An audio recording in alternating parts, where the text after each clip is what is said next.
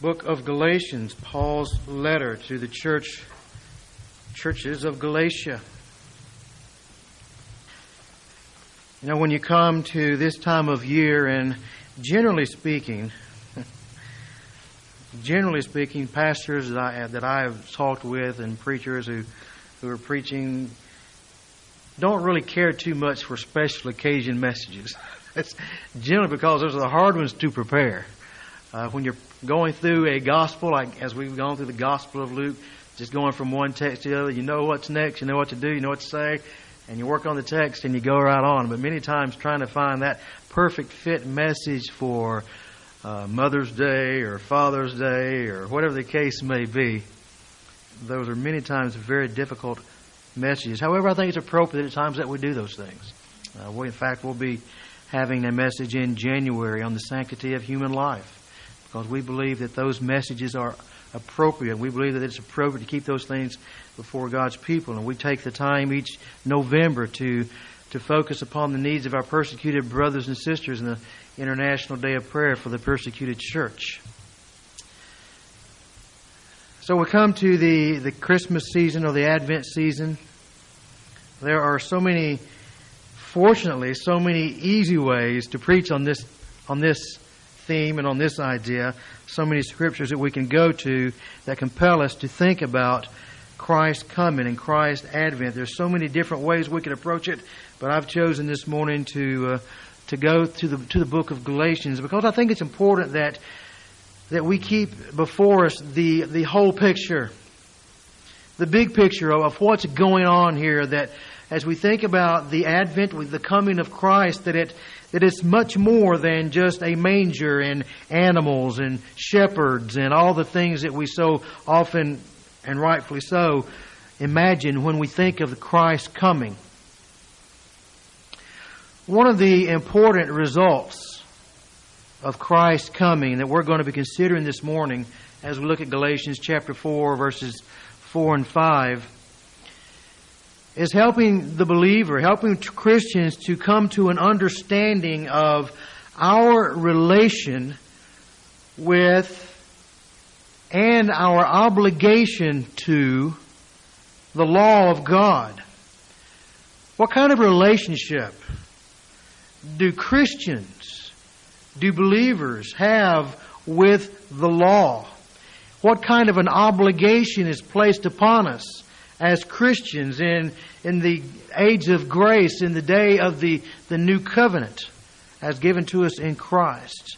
What are the obligations that are placed upon us? Because we have before us the understanding that the law of God is, is given to us and it's this unbending, it's this rigid standard. And if we rightly understand the law of God, we also understand that we violate it time after time after time after time. And so, what the law accomplishes in our hearts is that it brings to us guilt. Not only brings to us true guilt because we are guilty of violating the law of God, but it also makes us feel guilty, doesn't it? The law of God bringing to us those bad feelings, feelings of guilty and feelings of unworthiness.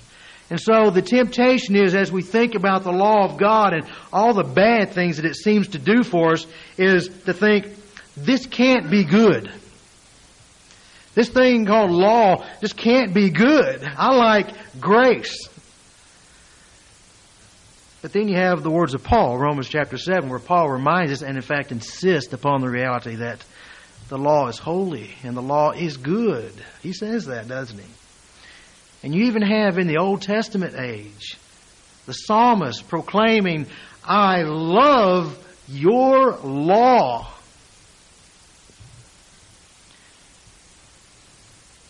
So the question that is placed before us is something like this. As a believer, as a child of God, how can I enjoy? Yeah, we, I'm going to say this. How can I enjoy God's law which condemns me because I violate it. I break it. I disobey it. How can I enjoy God's law and also have any assurance of being right with God? Because the law, if anything, it condemns me. It tells me I'm not right with God. So how can I enjoy it? Have any assurance that I am right with God? That I have a relationship with Him and that I can in fact enjoy Him rather than dread Him. Dread this righteous God who has revealed His law that condemns me. Is it possible?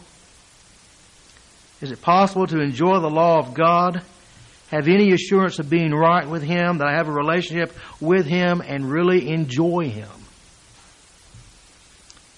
I hope today, by the end of the message, that you, that you realize the answer to that is yes, it is possible. Turn with, if you haven't turned already, look with me in Galatians chapter 4. And just for context sake, I'm going to begin at the first of the chapter and read actually the first seven verses. But our text this morning will be Galatians chapter 4, verses 4 and 5. now I say, as long as the heir is a child, you know what an heir is? An heir is someone who inherits someone from his, usually from a father or parent. As long as the heir is a child, he does not differ at all from a slave although he is owner of everything. But he is under guardians and managers until the date set by the Father. So also we, while we were children, were held in bondage under the elemental things of the world. But when the fullness of the time came, God sent forth his Son, born of a woman, born under the law, in order that he might redeem those who were under the law, that we might receive the adoption as sons. And because you are sons, God has sent forth the Spirit of His Son into our hearts, crying, Abba, Father. Therefore, you are no longer a slave, but a son. And if a son, then an heir through God. There's much marveling around us in this time of year, is there not? It's not all about Christmas. If you're a sports enthusiast, you know, there's a lot of college football games. If, if you're in the NFL, the NFL games are winding down the season, so it's making the, the push for the playoffs. And so, if there's any big plays, or if, you, if your team comes through, well, there's a lot of, of marveling, especially if it's a if it's a big game. There's a big big win, a big comeback, or something like that sometimes in the minds of our children, or the, if you look at just the, what's being pushed in the stores, you know, it's the latest electronic games, the latest gizmos that you can plug into your TV and be up to speed with what's going on. There's a lot of marveling about such things. In fact, so much so that there's a shortage, is there not, of these things.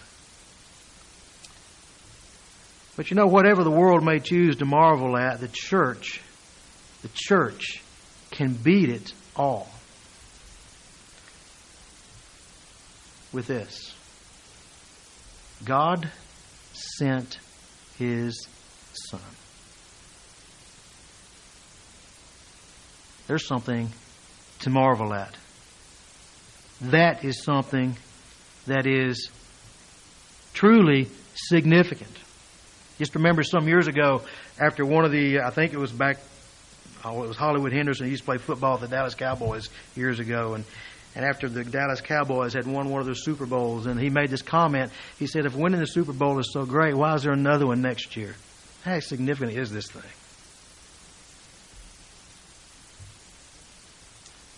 Kind of helps put things in perspective, doesn't it? But when we read the words here that God sent forth His Son, there, there's something that's significant. And there is something that we can marvel about and can wonder about, and the world ought to marvel about and ought to wonder about. That ought to stop and contemplate and give thought to that truth.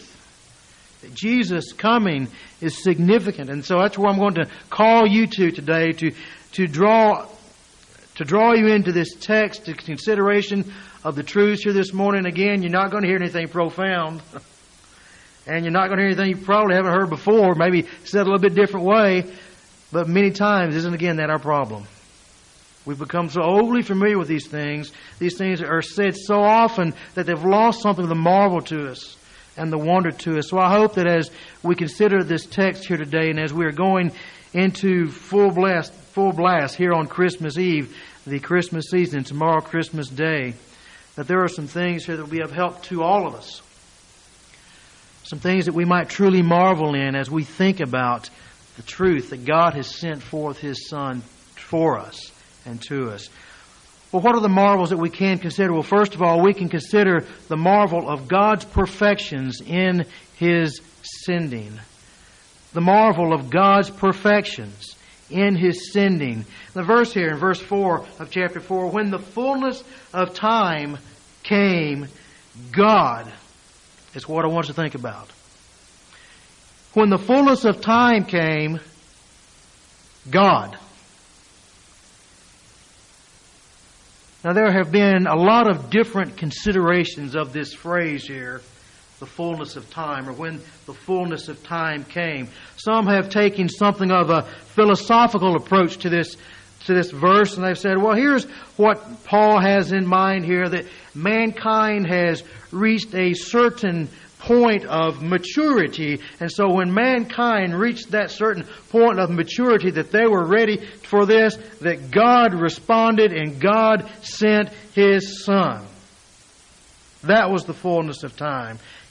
Interestingly enough, others have taken, say, actually it's not that mankind reached a point of maturity, it's that mankind reached a point of futility that man, man finally got to the place that he realized there's got to be something more here. And when mankind reached that place, then God sent his son. That was the fullness of time.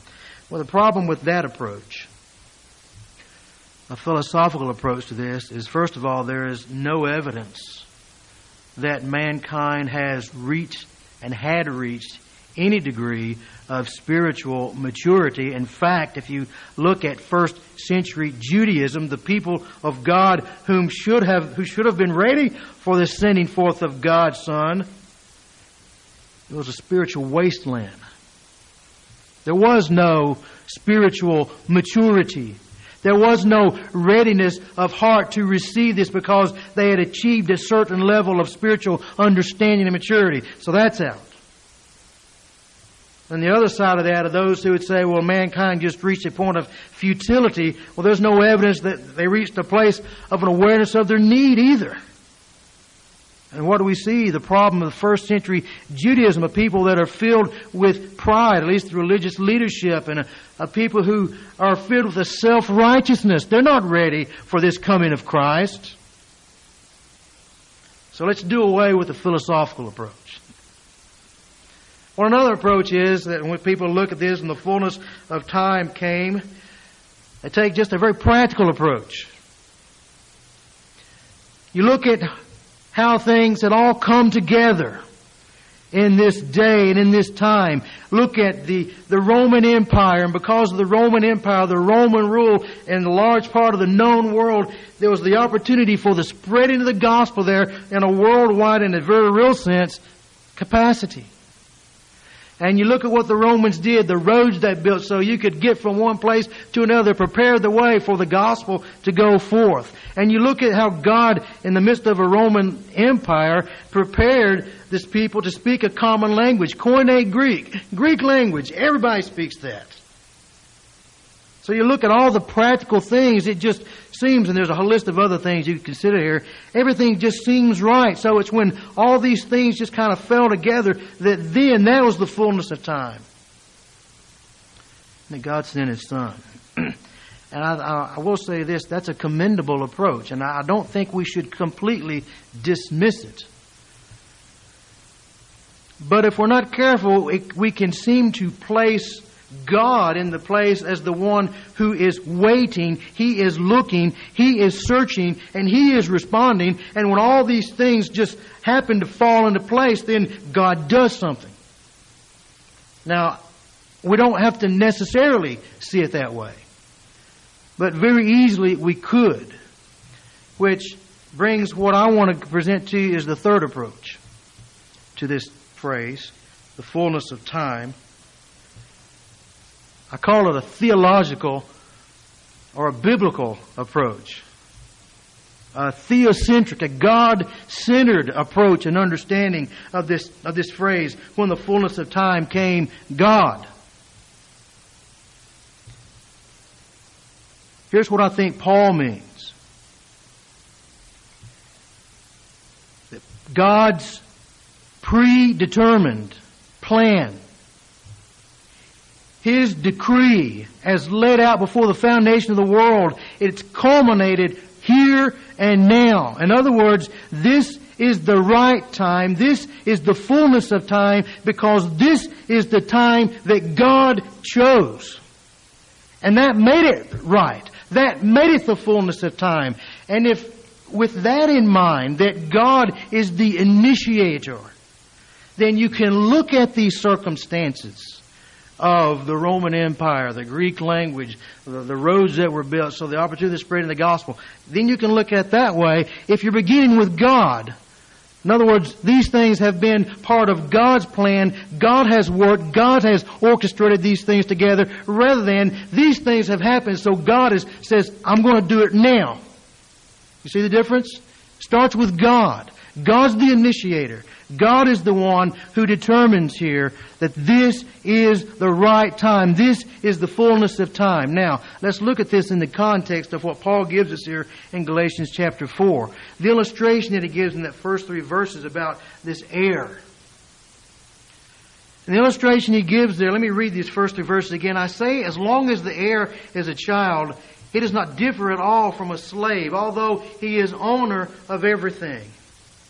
But he is under guardians and managers until the date set by the Father. So also we, and here he's explaining, he's applying what he said in verse 1 and 2. While we were children, were held in bondage under the elemental things of the world. What's he saying here? Okay, his illustration is an illustration of an heir, and we understand what an heir is. An heir is someone who inherits something from his parents. And and this one he speaks of, this is an heir that's, he's not old enough to receive the inheritance. He's not of age, and what he says there, and he's, as long as, as long as the heir is a child, as long as he's young, he doesn't differ at all from a slave, although he is owner of everything. So he have this heir, he's not of age to receive his inheritance, and so Paul says Practically speaking, this heir is no different from a slave in that he is under the authority. Look what he says in verse 2. He is under guardians and he is under managers. He is under the authority of those that are in fact really beneath him. Because he hasn't inherited what's promised to him yet. There are things that are beneath him, those that are beneath him that have authority over him, and he remains in that position until a time is predetermined by his father, according to verse 2. Now, what's he talking about here in the application he makes in verse 3? He says, Also we, while we were children, were held in bondage under the elemental things of the world. What's he talking about here? What he's talking about here, he's talking about all the people of God. From the first of the Old Testament to those, to those, he's, he's looking at the people of God in one group and saying, we.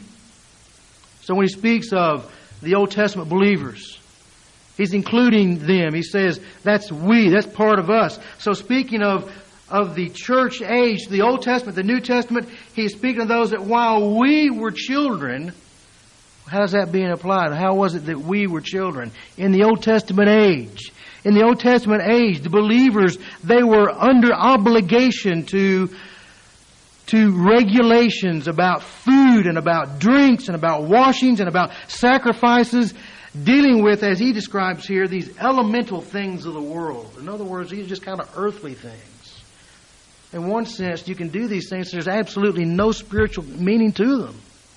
You can just do them. You can have these washings. You can have these things, food you eat and food you don't eat, and regulations about drinking and the sacrifice that are offered. They're just dealing with earthly things. They're not spiritual. You can look and you can touch them and you can see them and you can do them. So he says that while we, and we there, speaking of the Old Testament church age, that we were children, we were held in bondage under the elemental things of the world. In other words, the church of the Old Testament, the people of the Old Testament, they were believers. They were held in bondage under these regulations. They were obligated to do them, but there was no salvation in them, in and of themselves. And he says that they were under these regulations that deal with elemental things of the world and earthly things until the predetermined time of what? Of our Heavenly Father. Till the fullness of time comes in Christ. So, what do we see here?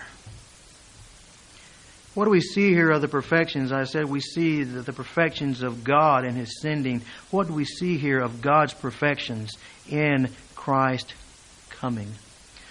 And there's any number of things. I've chosen two. Number one, we see the sovereign power of God. We see the sovereign power of God, that He is one whose purposes, those things which He has decreed to take place in eternity past, they come to pass. They happen.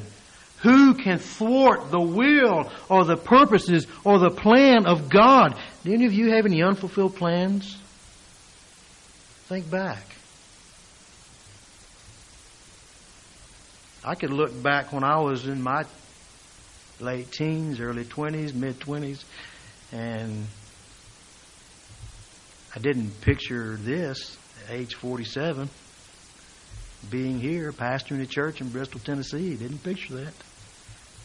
Yeah, I had some unfulfilled plans, visions, dreams, whatever you want to call it.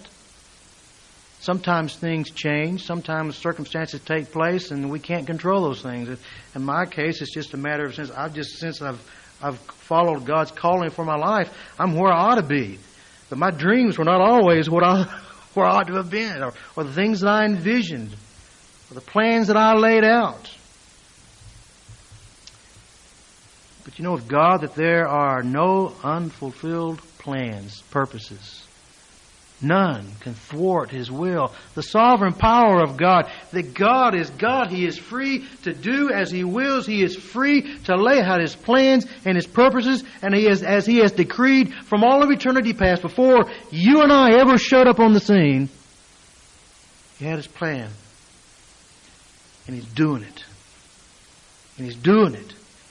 And the, the mystery of how it's all done, even with a fallen world with sinful men, that when it all comes to an end, when history as we know it is over and Christ returns, the day of the Lord has come, and we stand before Him and we stand before God, and, and God looks back and He says this, it's all done just as I've planned.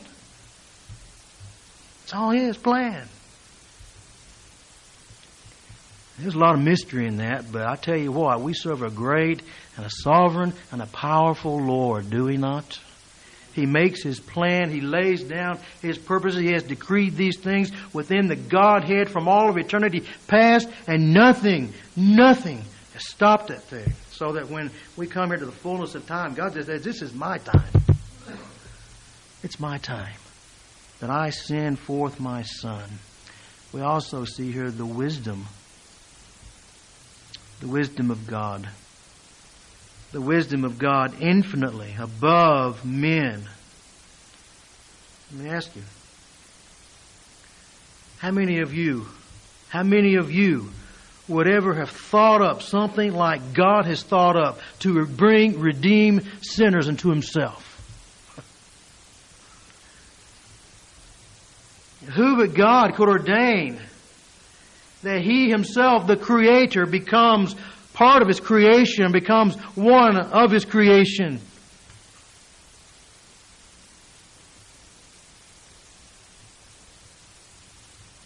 It's wisdom.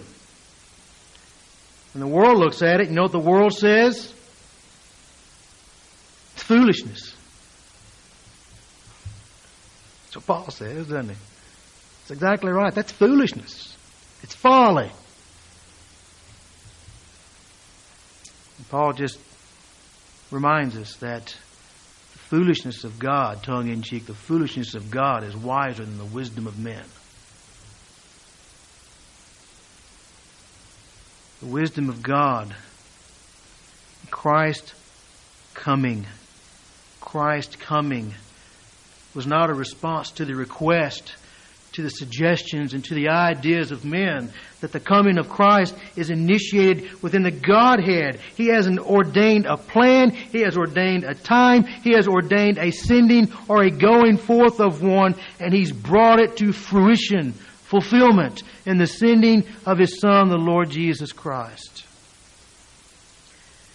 So let's let the advent of Christ, Christ coming as we are compelled to think about it, let it compel us to consider the marvel of, of, God's perfections. And this is just two. It could be the, the immutability of God, that God does not change. That which He has decreed and determined, it takes place. He does not change. His requirements do not change. He does it. On and on we could go. Let's just think about His power and His wisdom. The one who is eternally the same, He plans it and He accomplishes it. One who is infinitely wise, a, a plan of redemption that goes beyond, far beyond human comprehension and far beyond anything that we could imagine and try to put into place. There's something to marvel about, isn't it? There's something to meditate upon. There's something for us to ponder. Let, let us meditate and marvel and ponder great thoughts on a great God this season. Think of, of Him. Think of what, it, what kind of a God He must be. That when He decrees, when He's determined this is the time, it takes place. The fullness of time. There is more here than a manger. There is more here than the swaddling clothes. It is God's perfect plan brought to fulfillment for our good, yes, but for His glory ultimately and supremely. It's a reflection. It's something that compels us to fall before Him, to give glory to God as we think about in this fullness of time, God. Glory be to God. Second, we see here God's presence in His Son. God's presence in His Son. What does our text tell us about this one who is sent? It tells us three things. First thing it tells us is it's His Son. It's His Son. This one who's is sent forth. God sent forth his son. You remember last week, the ones you were here in Micah 5 2, we talked about this one who's going forth. This one who is sent forth. They are from the days of eternity. In other words, he's been going forth through all of eternity past. And he goes forth. He is sent forth as God. Well, what does that mean? To say that he is God's Son. Well, if we consider that text there in Micah 5 2 last week, whose goings forth are from the days of eternity, he's clearly indicating, God speaking, he's clearly indicating he was before time, so he must be God. But Jesus, in his earthly ministry, there were times that he called God his Father. And you know the consequence of that when he'd make that public profession, that confession that God was his Father? The response of the Jews to that was they sought to kill him. Why? Well, in John chapter 5, verse 18, it says, For this cause, therefore, the Jews were seeking all the more to kill him, because he was calling God his own Father. And here's how they interpreted that. And they were right. They didn't always get it right. They got this right. Making himself equal with God. They understood what it meant for Jesus to say that God was his Father that he was the Son of God. That he was doing nothing less than making himself equal with God. He is God. Jesus said in John 10:30, "I and the Father are one." Well, how is that to be understood? Well, John 10:33 tells us how it was understood. Said the Jews answered him, "For a good work we did not stone you, but for blasphemy." And because you, being a man, make yourself out to be God. So what does it mean to say that Jesus is God's Son? He's saying he's God. He is equal with God. He is Jesus. The name Jesus means God, our salvation. He is called Emmanuel, God with us. The Old Testament prophecies of Isaiah, of the Messiah who is to come, one of his names, Eternal Father, the Everlasting Father. There was no question in the mind of those who fully understood, once you grasp these messianic prophecies about Christ, this Messiah who was coming, he wasn't just a man, he was God.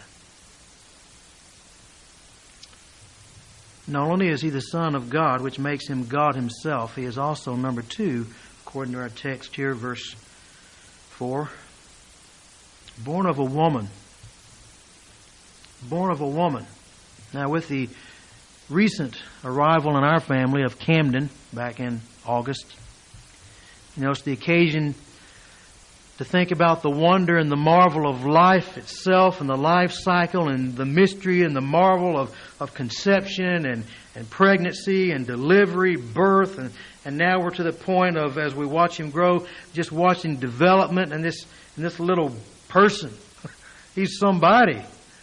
You know, Beth and I would contemplate even before before Ken was born to think, there's a he's a person that you're carrying, and I'm just a little comfortable. I'm just kind of simple. That's kind of amazing to me. you think about you think about that. That in one moment that a child is within the womb of its mother and everything is just fine, and then it's born and the environment's completely different. He's breathing all of a sudden. Everything changes, and you know what? how can he live from here to here? And, and it's fine. Just the way that God ordained it. There's a lot of that to marvel in. Now put that process in your mind as we think about the manner of God's arrival on earth. The amazing thing about God's arrival here is that He gets here the same way we do. Born of a woman. How does God, Son of God, how does God and born of a woman, how does it possibly go together? If we wonder, if we understand anything of the glory and the greatness of God, and we've considered just passing and hit the top of some of His perfections, anything of the greatness and the glory of God, how can you be talking about God and at the same time say, born of a woman?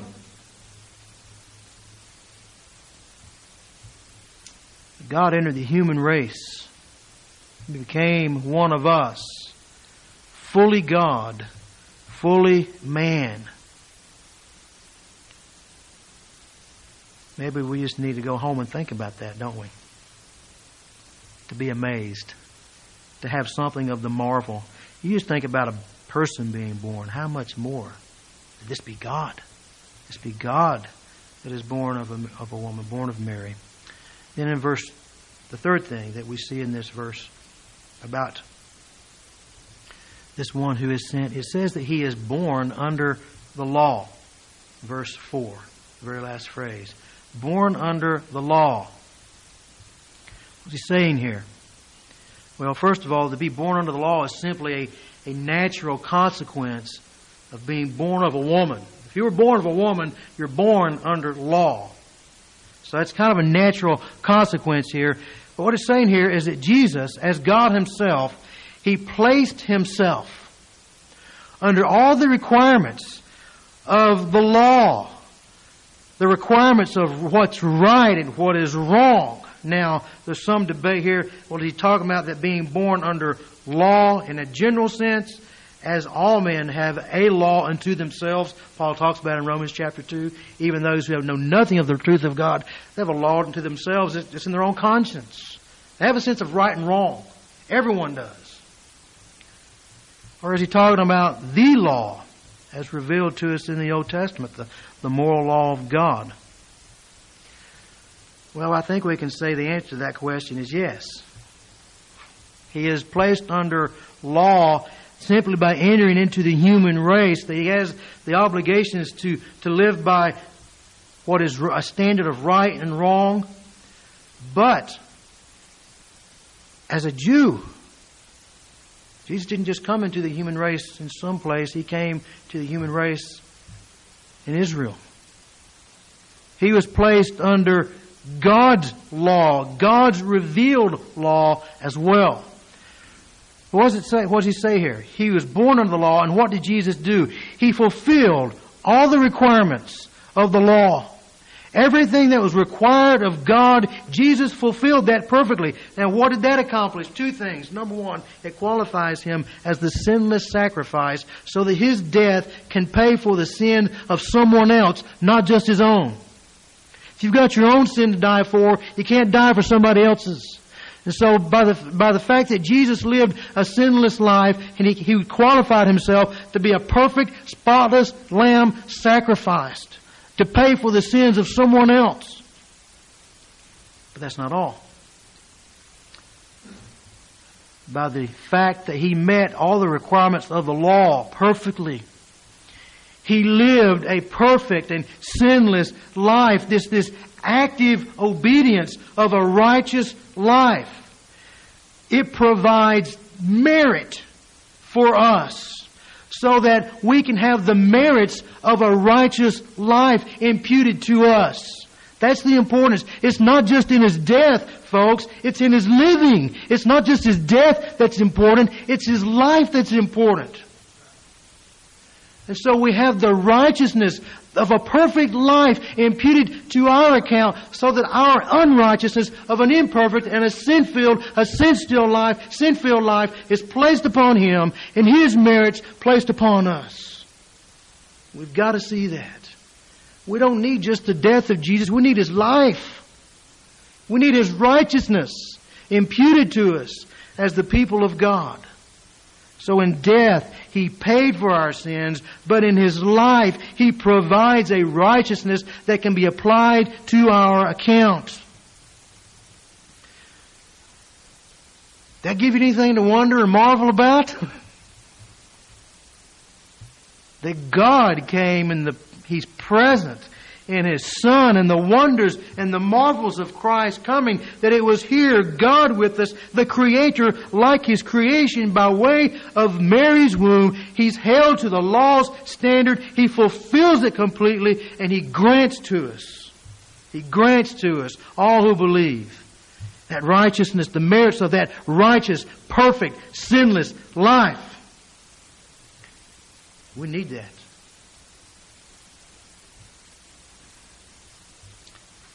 So we can rejoice in his righteousness if we believed. We rejoice in his death, but we rejoice in his life. I can be received, and I can look at all my imperfections, and I know that what is seen and what is accounted toward me before God is the perfections of Christ, his perfect, meritorious life imputed to me.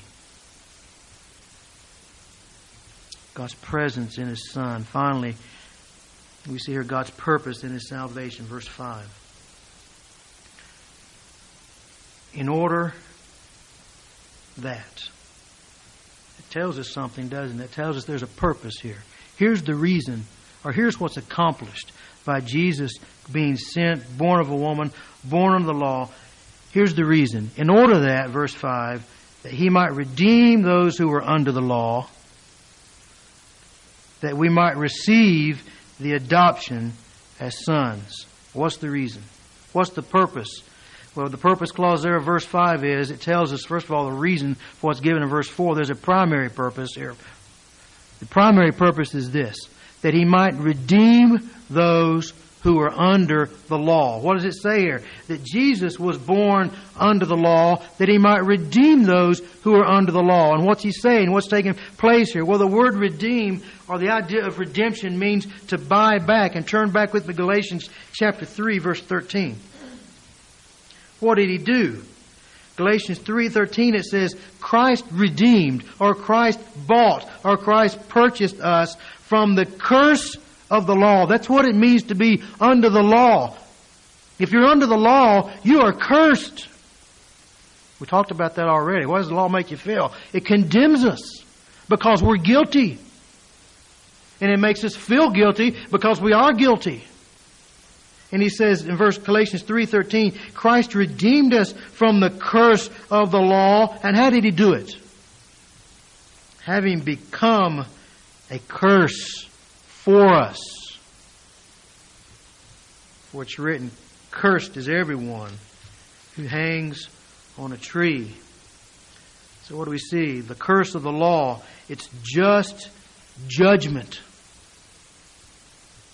It's just. The law rightly condemns us because we're guilty. So the curse of the law is the just judgment upon all who fail to perfectly obey every aspect of the law. And that's everybody. And Paul says that curse fell upon Christ the curse that was due those who were guilty fell upon the guiltless one. Christ who had no guilt, no sin of his own, but as we're reminded in the book of Isaiah 53, he was for our failures, he was for our transgressions, he was for our sins, he was cursed. The curse of the law fell upon him. It was as though he had not obeyed the law because we had not obeyed the law, our, the law, and our sin placed upon him. That's the primary purpose, that he's redeemed those who are under the law by placing himself under the law, receiving the penalty of that law, not for his sin, he didn't have any, but for our sin. But secondly, we see there's a consequential result here. The primary result was to redeem us. The consequential result is that we might receive the adoption as sons. Verse 5. Here's the greatness of God's grace and His love. That's what John says, isn't it? In First John, it says, "Behold, what manner of love." I mean, this is the King James. Like all these different translations. But behold, what manner of love the Father has bestowed upon us, that we should be called the sons of God.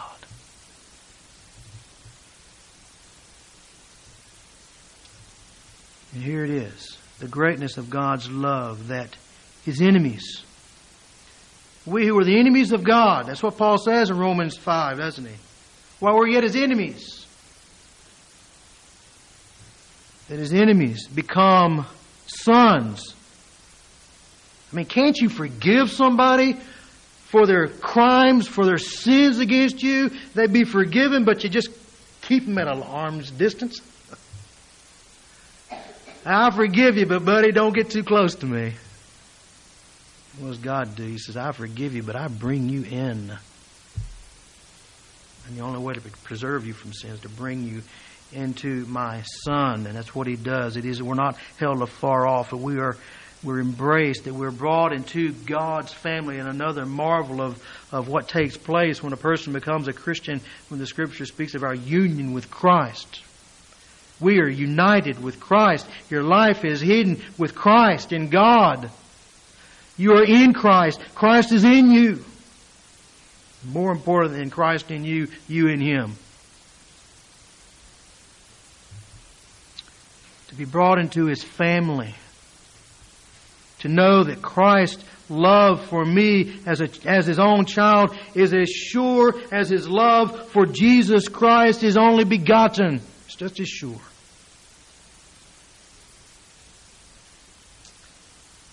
Christ's coming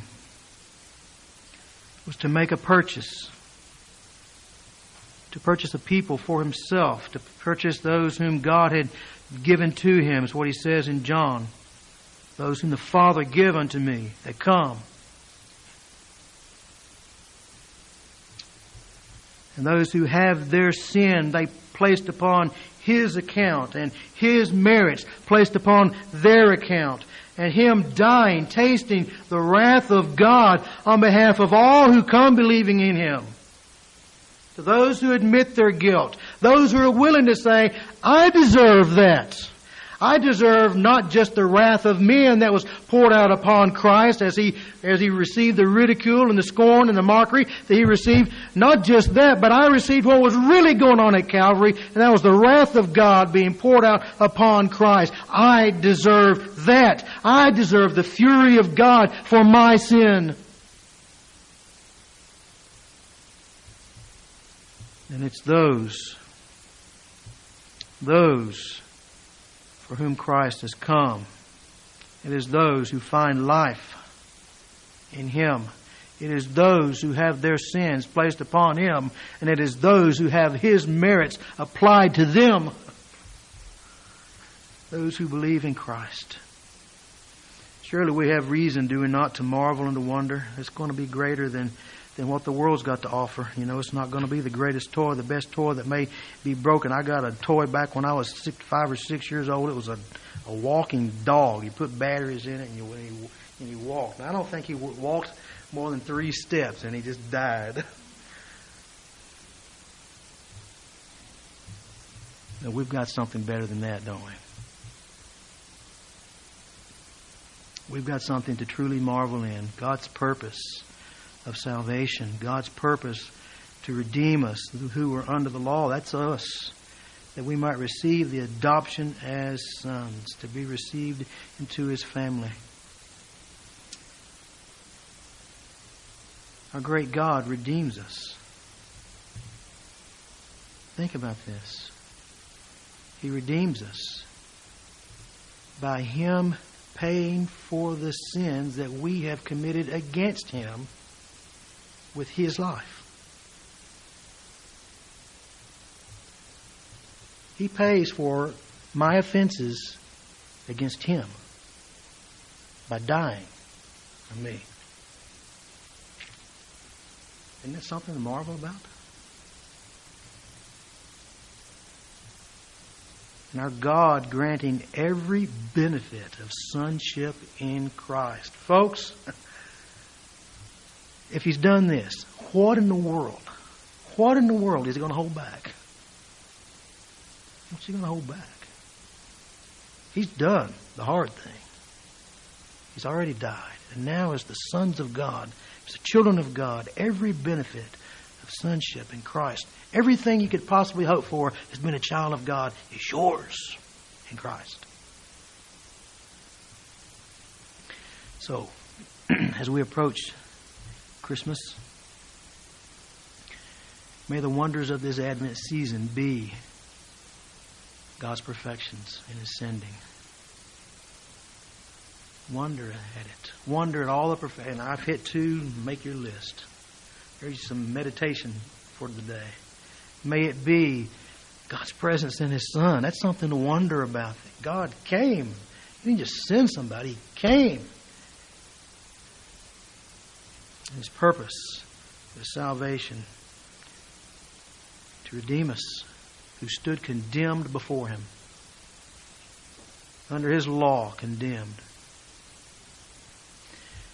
that he might bring us nigh into his family, to himself.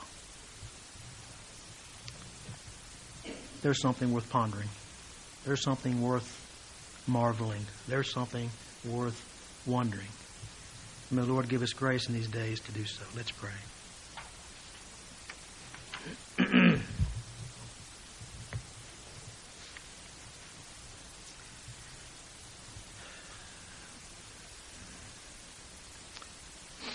oh Lord, we confess that we marvel so much at things so small and things so tantamount, so significant. We marvel so little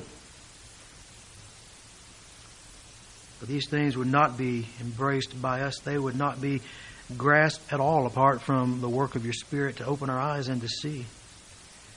And Lord, many times as your children, we just simply need to slow down and think again. Slow down and ask the Spirit of God to, to make these things fresh to us. And I pray that you would fill our hearts this day, this season, with the marvel of a salvation so great, the marvel of a God that is so glorious, and all that you have done in condescending for us. We ask these things in Jesus' name. Amen.